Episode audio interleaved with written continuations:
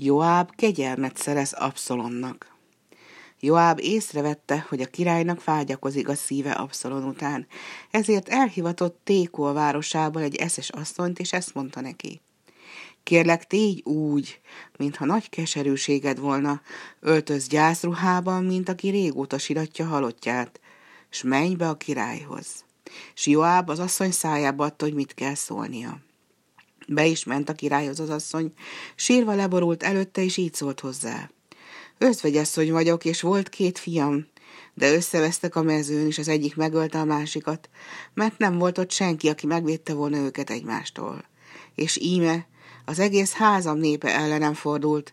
Meg akarják ölni megmaradt fiamat, hogy megbosszulják halott fiamat, s kioncsák vérét az én megmaradt egyetlen szikrácskámnak, hogy férjemnek se neves, se maradéka ne legyen a föld felszínén.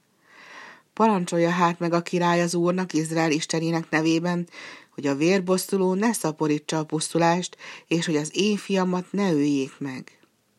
A fiadnak egy hajaszála sem görvül meg, mondta a király. Azt felelte erre az asszony.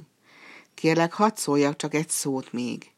Ha ezt mondja a király, miért nem engedi vissza azt, akit eltaszított magától, hiszen bizonyára meghalunk mindannyian, és olyanok vagyunk, mint a földre öntött víz, amelyet nem lehet felszedni. Gondolja azért meg magában a király, hogy ne legyen szám kivetve többé az, akit eltaszított magától. A király pedig megkérdezte, Vajon nem Joáb keze van-e mindenben? Ó, uram király felelt az asszony, éppen úgy van, ahogy mondtad, mert a szolgád Joáb tette ezeket a szavakat a szájamba.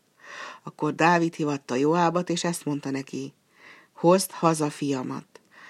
Menjen Abszolon a házába, de színem elé nem kerülhet. Abszolon pedig visszatért Jeruzsálembe, s két esztendőt töltött otthon, de atya színe elé nem kerülhetett.